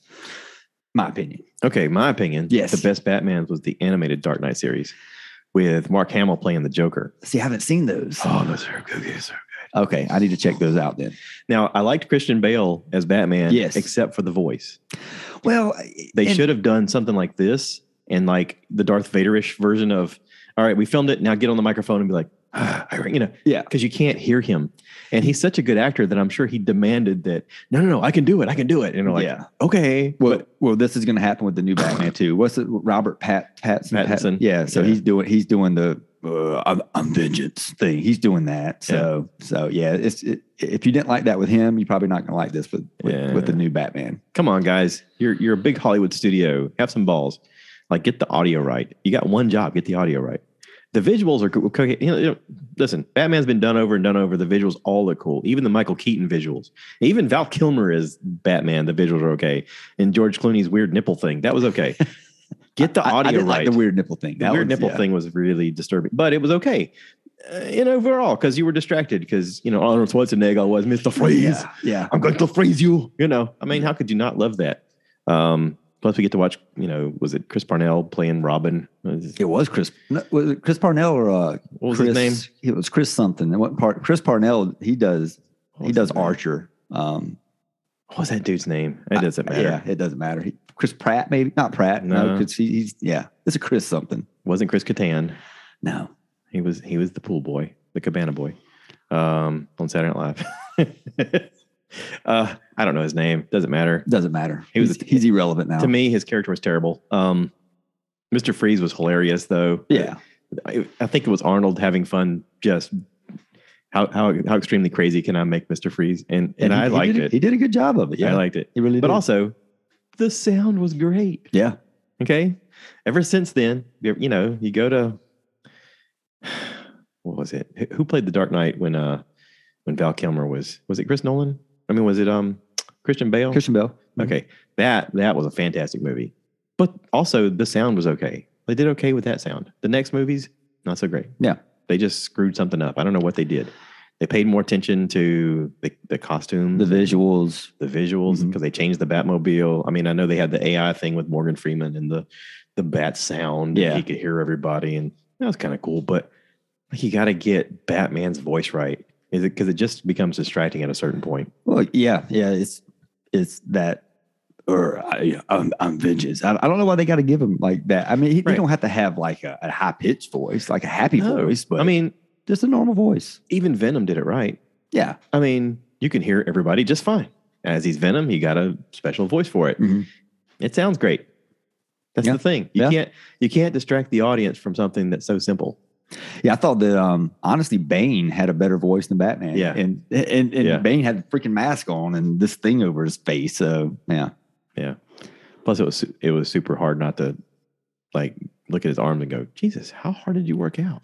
Yeah, yeah, because Hardy's not that big of a guy. Tom Hardy, that's his name. Yeah. he's not that big of a guy, but for that role, He could get He- pumped. he got swole. Yeah. Yeah, Yeah. Well, I mean, and now he's Venom, obviously. Mhm. Uh, he was great in Peaky Blinders. Anyway, I'm I'm sidetracking. no, no, it's, it's okay. so Batman. That that's really my review of Batman. that was the It's- three hour it's- adventure. It's very long. It's very if you like comic books, it's it's very comic booky. It, it it hits home there. Um, it's got a good storyline. The Riddler is a very good villain in this one. I Mhm. appreciated that. Although I thought as as I was watching it, I was like, man, Jim Carrey's Riddler in this movie would be hilarious because he would be taking such such a uh, funny comic book character and putting him in the serious role. But um, the Riddler in this in this film was was really good. I, th- I thought it was thought it was a good film. I, I don't have a rating system to give it I'd a like star to- or anything. I'd like. Well, uh, so do you know who Adam Carolla is? I do. Okay, so Adam Carolla, um, I used to listen to him on KROQ out in Los Angeles when I was in the Marine Corps. Were And you in Pendleton? You go to Camp um, Pendleton? we first went to uh, El Toro and then to Tustin, and then we moved to Miramar. I would go to Pendleton to do rifle range stuff Mhm. Uh, or MAGTF or something like that. But um, he was getting a start as a character on KROQ as shop teacher Birchum. Okay. This is shop teacher Birchum. here. And he'd talk about shop class and Mm-hmm. how things would go wrong. And he's supposed to be the movie review guy. And they go, So what are you giving? He goes, I don't know, a three inch flange with a with a quarter inch spike. And then he would say these weird, you know, carpentry terms of how he would rate movies. Is that good? "Uh, you know, if you got three fingers, I guess you're okay. it's like, what? but he would give the most obscure movie reviews, and I was like, I love that. I love everything about that. I wanted to because it's the it's the sideline. You know, I'm expecting the train to go this way, and all of a sudden there's something over here, and you go, "Holy crap! Right. that way." yeah. It. I like that. I, you know, what would you give this movie? I don't know. If you got a banana and it's traveling down the road on a horse, how fast would the horse have to go to eat the carrot if if the if the carrot was dancing with you know I don't know Marilyn Monroe? And you're like, is that a movie review? Yeah. Yeah, kind of. Yeah. That's that's how this was. That's that's what that movie reminded me of. Yeah.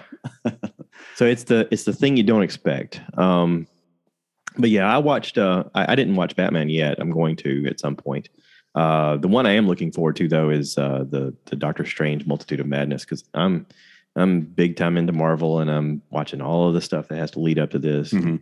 You know everything, and I I know that even watching it, it's going to be one of those that I'm going to walk out of there going, "What the crap did they just do?" Right. because there's so much that's going to happen. It's going to be even going back and watching the first Doctor Strange. Um, it's one of those movies that I had to watch several times, and I still every time I watch it, pick out something new that I haven't seen before or haven't noticed before. Yeah. There's a little like there's people that have YouTube channels. All they do is Easter eggs of situations and go, "Did you notice this? Did you notice that?" Ooh, I kind of like this that. has to do with this, and I'm like, "Holy crap! I didn't see that part." Now, do you think that that's real, or are they making this up to make you? No. Or they? uh, It's you real. Think it, you think it's actual Easter eggs put in there by the production? They're all tied in. Okay, all Yep. tied in. Yep. Because listen, everybody that's involved in this is comic book fans. Yeah.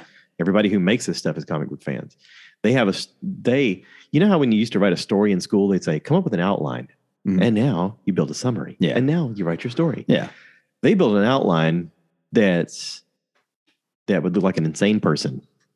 Right. uh, Of stuff a on whiteboard, wall. Yes, like And like, they go- like Charlie and um, Always Sunny when he was in the mailroom. Yeah. room. Yeah, yeah, with, with red string tied around ropes, and it's going to different walls, and it's Yeah. it's probably taking up an entire floor of a building, and they're going, "This is the outline." And you're like, "You what?" But they in that process go, "Oh yeah, because we're working on this project and it's coming up. Let's put this little thing in Yeah. here, and let's do that, and let's let's have that storyline." And and there's little Easter eggs throughout every every series they do, every movie they do Wow. And it's so intertwined that that people who are into comic books or even just now getting into the Marvel stuff, they're going to find so much into it that they're going to be blown away. But it all ties into rules. There, go go back to the rules. Full circle, baby. we did it. Yes, I knew I Uh, could do it. I just had to. I just had to figure it out. I was just making sure that they weren't like back. I, I know you remember back in high school when you would have to read poetry or, or stories, and the, the poem or the story would you would think it was to be about flowers or whatever, Mhm. and then the teacher would be like, "No, this is about their mother's death," and you're like, "How do you, how do you know this? Right. How do you know? Did they did, did they tell you this? Or are you just making this up? They went to school for it. Is that is that right? Well, I mean, you figure if you go to school for a um, for a poetry degree, what are your There's no way. job qualifications? There's no way my teach teachers poetry? in Darlington High School went to school for poetry degree. Mm, Maybe they just did a lot of drugs when they were kids. Maybe so. It's very possible. They they had that one hippie boyfriend who was like, "I'll tell you what this is really about. This is about the grieving grieving their mother's death. It's not about flowers. This is about them watching The Grinch when they were four and they weren't ready for all that drama." yeah. oh, geez. Um. So yeah, I I have watched uh, uh, the Russian Doll. I watched season one and two, and it it at the it, like watching it at the end, I was blown away, and I I, I put on Facebook, uh, I guess last night or this morning, that it was a masterpiece, and it is a masterpiece of Really, you calling it a masterpiece? writing, cinematography, I'm gonna have to story writing, story editing, You're calling it a masterpiece. um, visualization, uh, acting, um, the the levels that they go to with the story in season two is phenomenal. Um, existentialism, religion, the Holocaust, uh, time travel, multidimensional stuff, wow. all of this in this movie, and it's all beautifully shot in a way that is satisfying and fulfilling and curious and weird and phenomenal. yeah. It's just phenomenal. I mean, Amy Poehler is the creator of the show. Um, it's just phenomenal. Uh, I can't even talk about it enough. Uh, there's so much that I don't understand. There's so much I want to talk about. There's so much that that I could watch again and Mhm. go, I didn't notice this part. This part is holy crap. This ties into this other Yeah. thing, and this other character is this person, and because there's a time travel element and there's a interdimensional element where there's you know she comes back as her mother at a certain point Gosh. and as she's she sees herself in the mirror she's her mother's image and she's pregnant with her Wow. and That then then she goes she get she somehow goes back and she's her grandmother and she's in nazi controlled Hungary and it's just it's, it's see, I didn't realize the show was so this deep. crazy. It's Uh, so th- just the first. I think I watched the first episode and I liked it, and I was like, "Hey, I'm going to continue to watch this." Oh, yeah. I never did. So, like as a pitch, if anybody's interested in watching the show, uh, the first season is um, she's like Bill Murraying it in Groundhog Day, Mhm. but she dies. She dies a lot, right. and every time she dies, she immediately comes back to ground zero, which is her standing in front of a sink at, a, at her birthday party. Mhm. And she comes out of the bathroom, and her best friend sees her, and she's like, "Hey there, birthday girl," Mhm. you know, and, and it's it's the same thing over and over and over again. And she keeps trying to escape this party, and every time she tries to escape, she dies again. Yep. And the way this was, and this is how they pitched the show. Like in the beginning, as a trailer, they were like, "You guys are going to watch this show," and I was like, mm, "I'm interested. I'm interested. Well, I like Groundhog Day. I so- like Groundhog Day. Yeah. I like the same thing over and over again. You know, The Edge of Tomorrow with Tom Cruise. Mhm. Thought that was cool. He's got to figure out how to how to live past that day. Right. Hers is a similar situation. Um, and then she meets a guy on on an elevator as it's getting ready to plummet to her death. She's like, "Hey, I don't know if you got the memo. We're about to die." He goes, "It's okay. It happens to me all the time." And she goes, "What?" Oh, And then suddenly it's like, oh, "There's a second part to this." And then you realize that they're connected in some way, and that and that he also is in this time loop with her Hmm. of he dies every day also. Yeah. And he's been trying to figure out how to live past the day. And you're like, wait, how are they how are they connected? How how would you handle that if you got in a time loop? I don't know. I don't know because like Bill Murray shows us the example of 10,000 lifetimes basically where Mhm. he goes down a dark hole and tries to kill himself a lot because he's Mhm. like I can't get out of this. Right. He tries to manipulate the system where he gets to rob the, the Mhm. bank and then use the money to do whatever he wants, buy whatever Yeah. he wants. He learns to sleep with the hot girl because Mm-hmm. he learns all the things that are going to make her eventually have sex with him. Mhm. He learns how to play piano. He he didn't you know starts to be better himself. Yeah. He starts saving pe- the kid from falling Yeah. out of a tree. Mhm. He learns to do the Heimlich maneuver so he can save somebody from Mhm. choking. He tries to learn about the people in the town. So he spends entire days and, and weeks learning about them and asking questions and he really envelops the town and and and does all of that. And I think that I think that honestly I would do the same things. You think so? You I thi- think I would probably do all of those things. you would start like he started like, holy shit, what's going I- on? I don't why, know. Why am I? Why is this song keep playing every morning? And why is this radio station keep playing the same song every morning? Well, and they they do a perfect job of showing him losing his mind in Yeah. the process, Oh, and, yeah. and and him coming to terms with the fact and going, there, yeah, there's there's there's acceptance at some point in the movie. He's just like, I know what's going to happen. well, and he also gets drunk with the guys and he go, and he's like, if you lived every day, every day, you know, the same, While what he would was- you do different? While he was driving down the railroad track. Driving down the railroad track towards the train. Yeah. Mhm. He's like, there's no consequences. It doesn't matter. like he gets to have that conversation with everybody. Mhm. At some point, he can reveal all the truth of it and no one's going to remember the next day. Right. So he can choose what he says, what he does. It's sort of like being a video game character that has unlimited lifetimes. Uh, And- good, good point. Even Yeah. when it becomes too much and he tries to kill himself, he's like, I can't even do that. So then he starts focusing on other, th- other stuff. How can I be a better person? Mhm. How can I get to know the people around me? What is it I care about? Like he's all asking all of the questions that we would all ask ourselves, I guess, if we were stuck in that situation. And at, at the root of it, he finds out that he really is in love with this woman Mhm. that he was at odds with in the beginning. Yeah. Um, but he realizes that she's she's beautiful in her own special way, Mhm. even though she's not, you know, supposed to be the classically beautiful person, uh, and that she's driven and she's career minded and all this Mhm. other stuff. And he's like, yeah, but yeah, but what makes you tick? Like, and as he's Mhm. trying to figure this stuff out because he's thinking he's taking advantage of her, he realizes like, no, like I actually care Yeah. about her, and I don't know why I care about her, but I care about her. And you know, maybe if we were stuck in that time, that sort of time loop, that uh, we would find somebody to connect with that we would feel similarly. I mean, Yeah. I, I would hope. Yeah, and it, it, it's the part of that is he stopped compete. He was competing with her at one point. Yeah. because they were both, you know, um, these news anchors or this production crew, and then he started connecting with her, and yeah, Yeah. and he he bettered himself throughout the movie. So full circle, that brings us back to you start off in life trying to compete, and at the end you try to make a connection. I think I think so. I Yeah, think I, think I think you just nailed it. I think so. So, Matt Matt's got the secret to life. I don't know if you no, guys understand. no, that I do yet. not. Uh, I do that not was, have the that secret was to it. life. He doesn't realize it yet, but that was the secret. I do not there. have the secret to life. Um, He's going to write a book. It's going to be called The Secret too. I'm Uh, just, I'm just a dude talk about his mental health. That's all I am. Uh, this back scratcher, I, I need to use that. Go ahead. It's, uh, it's a, it's a free range back scratcher. you, can, you can edit this out. no, no, no. I'm keep, Uh, everything stays in. Good spot, right? It's there. all good. It's all good. Even the uh, even the weird Millennium Falcon phone charger thing that I have here, my buddy Oh, Greg that bought me. Oh, look at that. Greg. Greg seems like a good guy. I got a I got a buddy named Greg. He's It a- lights up- He's a great guy. It lights up blue whenever you put it on there. I'm gonna give a shout out to my buddy named Greg too. Greg, uh, Greg's a very artsy guy. He, he's been in and out of bands with me throughout my whole life, and um, just just all around good dude. So I'm gonna give a shout out to Greg. My buddy Greg's in a band too. He's a, a lead singer of a '90s uh, cover band called uh, '95 Okay. down in Albany, Georgia. Um, and uh, yeah, they're doing they're doing some pretty fantastic things. I've tried several times to go down and, and film some official videos for YouTube for them, Mhm. and uh, every time I have the stuff packed up and I'm heading down, something's happened. Something's happened. Yeah, uh, the first time uh, the drummer got COVID and they realized, oh crap, we can't like do this because Well, yeah, they- we can't they- expose a crowd. They should do like Spinal Tap and just kill them off and just replace the drummer. Just just just con- continuously have drummers in it. no, no, no. We love Cade. Cade's great. Well, I'm a drummer, so I I I, I, I, I completely understand. You're that. like, I can make a trip to Albany. Yeah.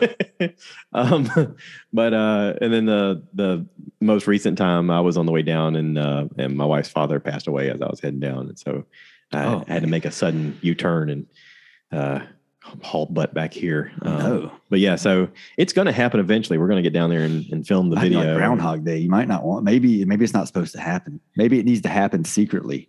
I think if it's going to happen, it's. I think if it's going to happen, um, I'll be okay with it no matter what. Um, you at least have a story to tell out of it. Well, here's the thing: is like there's a lot of people that I talk to or work with that never think about Groundhog Day, Mhm.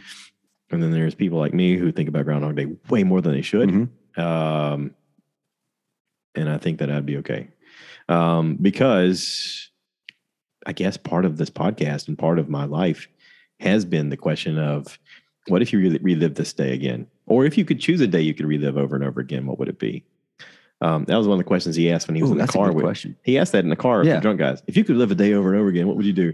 And that one guy talks about being on the beach with this beautiful Mhm. girl, and he's like, "That's a that was a good day." Mhm. He's like, "That is a good day," and he's like, "What day would you not want to repeat?" And, and then they tell about another day. He's like, "Oh, that's a yeah, that's terrible." Right. Yeah. But yeah, I mean, I think if we're ever faced with that kind of stuff, we got to figure out our own path. Um, but I think that I would embrace it, depending on the situation. Like it could be something traumatic, like um, well, like Tom Cruise in Live Die Repeat, where Mhm. things are constantly trying to kill him. You know, Right. That's kind of terrible. Yeah. Uh, I hope I wouldn't be in that situation. I, I hope mine would be more of Punxsutawney type situation. Yeah. I think you know with Groundhog Day, it was yeah. Bill Murray lived the same day over and over again, um, and he was growing each day. But but I think we as people would like to do that to grow, but we have developed this character of ourselves, and we don't want to necessarily get out of that bubble because we might be afraid of what someone thinks. Oh, if if I pivot from this person I am today to this person tomorrow, what will others think? Even though you're bettering yourself, but who cares? Mhm. Like if you're bettering yourself, just go for it. So that, that could be part of it too.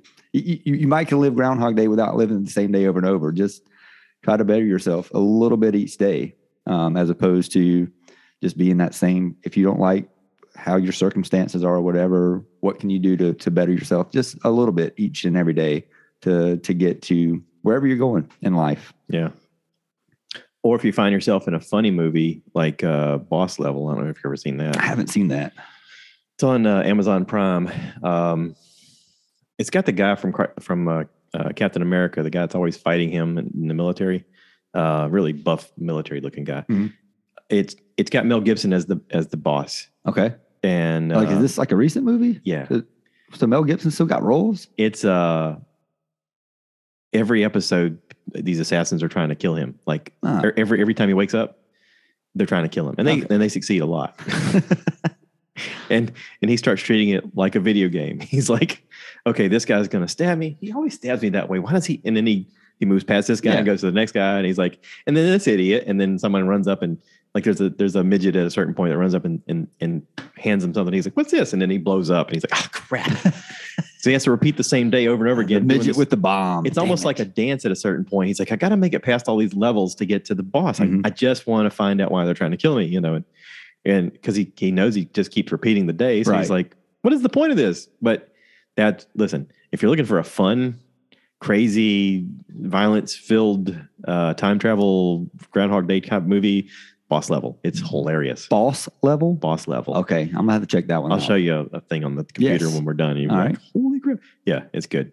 Uh, I don't know the dude's name. He's like a superior looking athlete kind of guy. Mhm. One of these buff movie dudes. It's Yeah, like the perfect action hero guy. Gotcha. Um, but it's phenomenal. It's phenomenal. yeah. Uh, all right. So anyway, but again, there's rules. There's rules, and They're repeating. He makes a choice. I think we did a good job. I think uh, I think I'm running out of steam now. me too. Yeah, caffeine's out. But anyway, thank you for doing the podcast, and I will be on your podcast. We'll do something Yes. with, with yours, and we'll we'll have fun, and it'll be entertaining. And uh, if nothing else, uh, we'll get uh, tens of listeners to check us out, and, tens. and maybe those people will help somebody else, and maybe all of it will eventually help at least one person to get help if they Yeah, need it. because you told me on our phone conversation last week that that's your ultimate goal in this. Just your, keep your going. evil plan, I think you call My it. evil plot. evil plot. I just want people to share and build community and help build community even further, and have us communicate better so that we can achieve more together. and we don't have any excuses because we have we have the technology. We have the tools. We have the We technology. have the technology. We're the six dollar, six million dollar man. Yes, I mean that used to buy you a lot more back then. six million dollar man on a ten dollar budget. I mean, step by step. If if anybody's curious in how to do this kind of stuff, we can show you what to do with with absolutely nothing but your phone. Um, this didn't just become this overnight. yes, This slowly grows. Uh, this will get bigger if I if my evil plot goes like I plan. Um, but here's the thing: is like we can build community with each other. We can do our own thing together. We can help each other out. We can we can promote each other. We can promote the positive. We can promote people like Victor Smith who, or Victor Webster, who's doing the the Sweetgrass vodka. We can promote Kelvin, who's doing a new you counseling. We can Mhm. promote Dove, uh, Derek Dove, who's out there musician. He's just trying to make content for people during the COVID. Listen, we can help each other do all kinds of things. We just got to do the thing. just got to connect. Yeah, what what, what does it take? What did it take out of my life? Like two hours? Okay, Yeah, I met a, I met a new a new guy today. I'm in a, I'm in a new person to hang out and with. he's a good dude. So we can have something to talk about now. We share. yeah, if I hadn't started a podcast, I wouldn't be sitting here today. Right. meeting. I wouldn't have met you. So it's it's a way to it's a way to meet new people. Right. And we're all connected. We're Mhm. making a connection because we're Yes. because we're older. We we are we are older. We Full have circle. we have gr- we have gray. Full circle. We, we're making a connection. Um, so anyway, thank you for everybody for listening and thank you for uh, checking it out. Please check out Part Time Struggle. uh, tell Matthew you said you heard him here and be like, hey, he'll give you like a special reward, like a sticker or something, or I'll give you a shout out or something, so It- my tens of followers could, it'll be like a you. digital sticker. You get a digital star on your name that they'll exist somewhere, um, and it'll be special, and we'll know about it. But also, like the goal again is just to help people realize that it's okay to not be okay, Mhm. and it's okay to say out loud, "I need some help." And you don't have to broadcast it to everybody at work if you don't feel comfortable doing that. But feel okay to talk to people, talk to a professional, get some help. Uh, don't become the Amish killer. Don't end up as a, as No. a character on Dan Mm-mm. Cummins' podcast, uh, Timesuck. I mean, you know, do the right thing, talk about it, and also make not being normal okay. Yeah. because we're all not normal. We're all not. Normal. We all have a story. We all have a story to tell. We and all if you, have if you tell me you're normal, I don't trust you. So, all right, that's it. I'm going to wrap this up.